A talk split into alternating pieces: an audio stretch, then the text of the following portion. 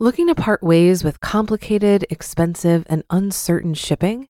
Then give your business the edge it needs with USPS Ground Advantage shipping from the United States Postal Service.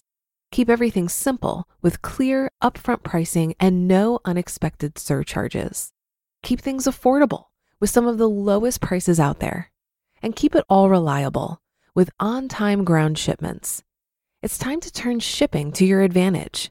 Learn how at usps.com/advantage. USPS Ground Advantage: simple, affordable, reliable. When you need mealtime inspiration, it's worth shopping Kroger, where you'll find over 30,000 mouthwatering choices that excite your inner foodie. And no matter what tasty choice you make, you'll enjoy our everyday low prices, plus extra ways to save, like digital coupons worth over $600 each week. You can also save up to $1 off per gallon at the pump with fuel points. More savings and more inspiring flavors make shopping Kroger worth it every time. Kroger, fresh for everyone. Fuel restrictions apply. This is Optimal Finance Daily, episode 1666. Your Budget is Like a Leaking Ship by Jacob Lund Fisker of earlyretirementextreme.com. And I'm your host and personal finance enthusiast, Diana Merriam. This is the show where I read to you from the best personal finance blogs on the web, with the author's permission, of course. And if you're looking for some financially minded friends, check out the Facebook group I run called For the Fi Curious.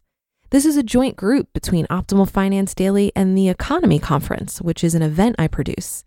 In this group, we aim to inspire you on your path to financial independence.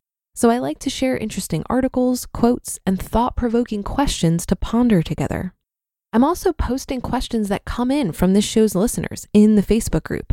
So it's a great opportunity to participate in the discussion and hear from other money nerds. Just search for Optimal Finance Daily and you'll quickly find the Facebook group called For the Fi Curious. But for now, let's get to today's post as we optimize your life. Your budget is like a leaking ship by Jacob Lund Fisker of earlyretirementextreme.com. As far as I understand, wooden ships are never completely watertight. Especially older ships develop leaks and water gets in between the cracks when the boat is straining and working as it moves through the water. This water ends up at the bottom of the ship, under the floorboards of the lower deck or the only deck, in a place called the bilge. To compensate for this and keep the ship from sinking or at least the deck from overflowing, bilge pumps must be run on a regular basis to pump this water out. As long as the bilge pump is not overwhelmed, that is, having to run all the time, the ship will not sink. The average US family, also known charmingly as a consumer unit, spends $49,638 each year. DW and I, since we don't have 0.5 children, we are slightly smaller than a unit, spend about a quarter of this amount.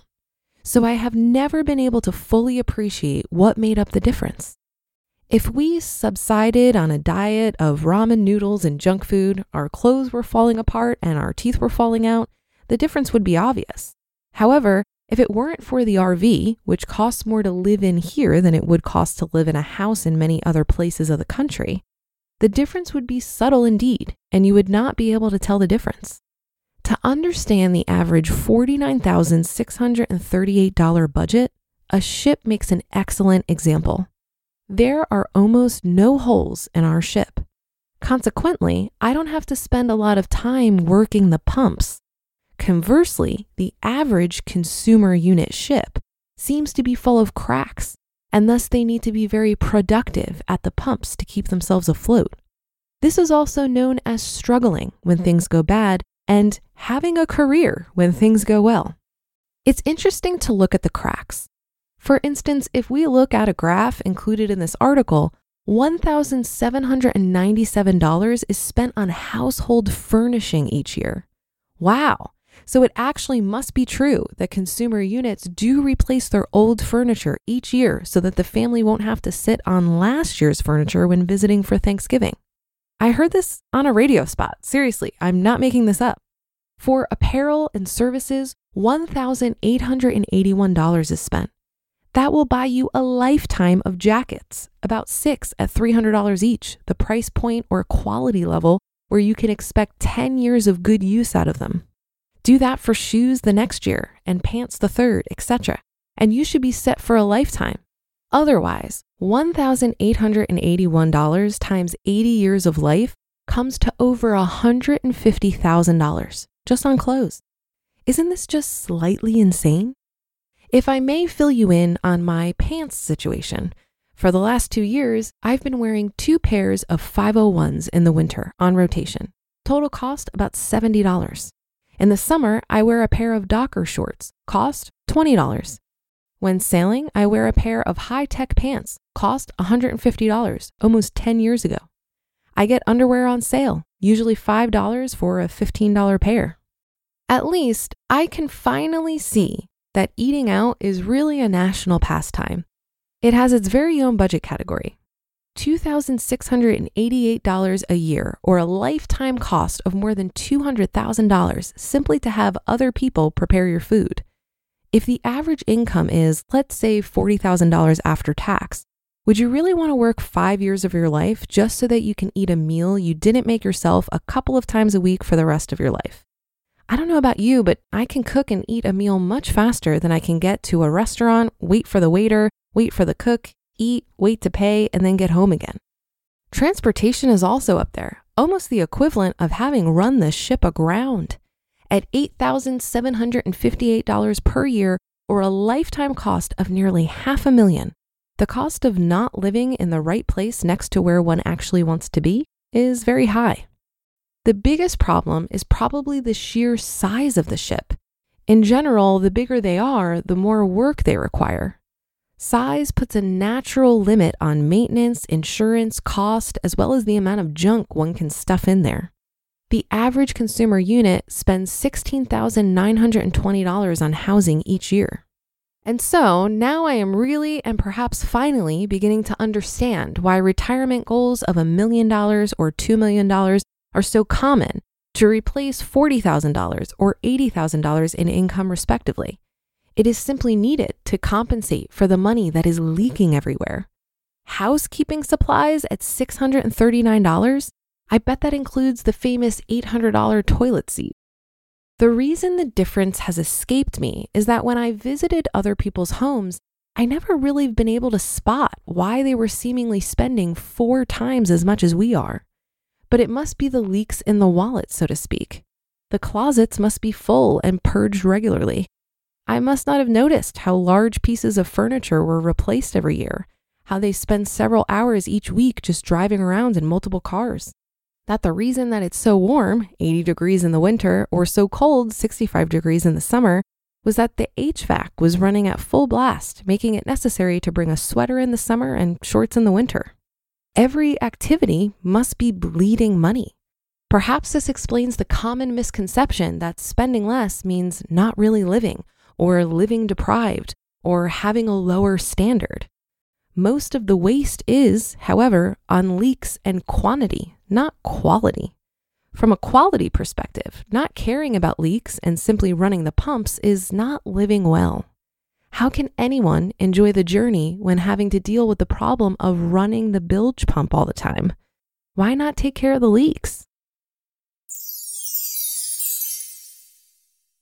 You just listened to the post titled, Your Budget is Like a Leaking Ship by Jacob Lund Fisker of earlyretirementextreme.com. If you've been using Mint to manage your finances, I've got some bad news. Mint is shutting down. But now for the good news there's a better alternative. Our sponsor, Monarch Money. Mint users are turning to Monarch Money and loving it.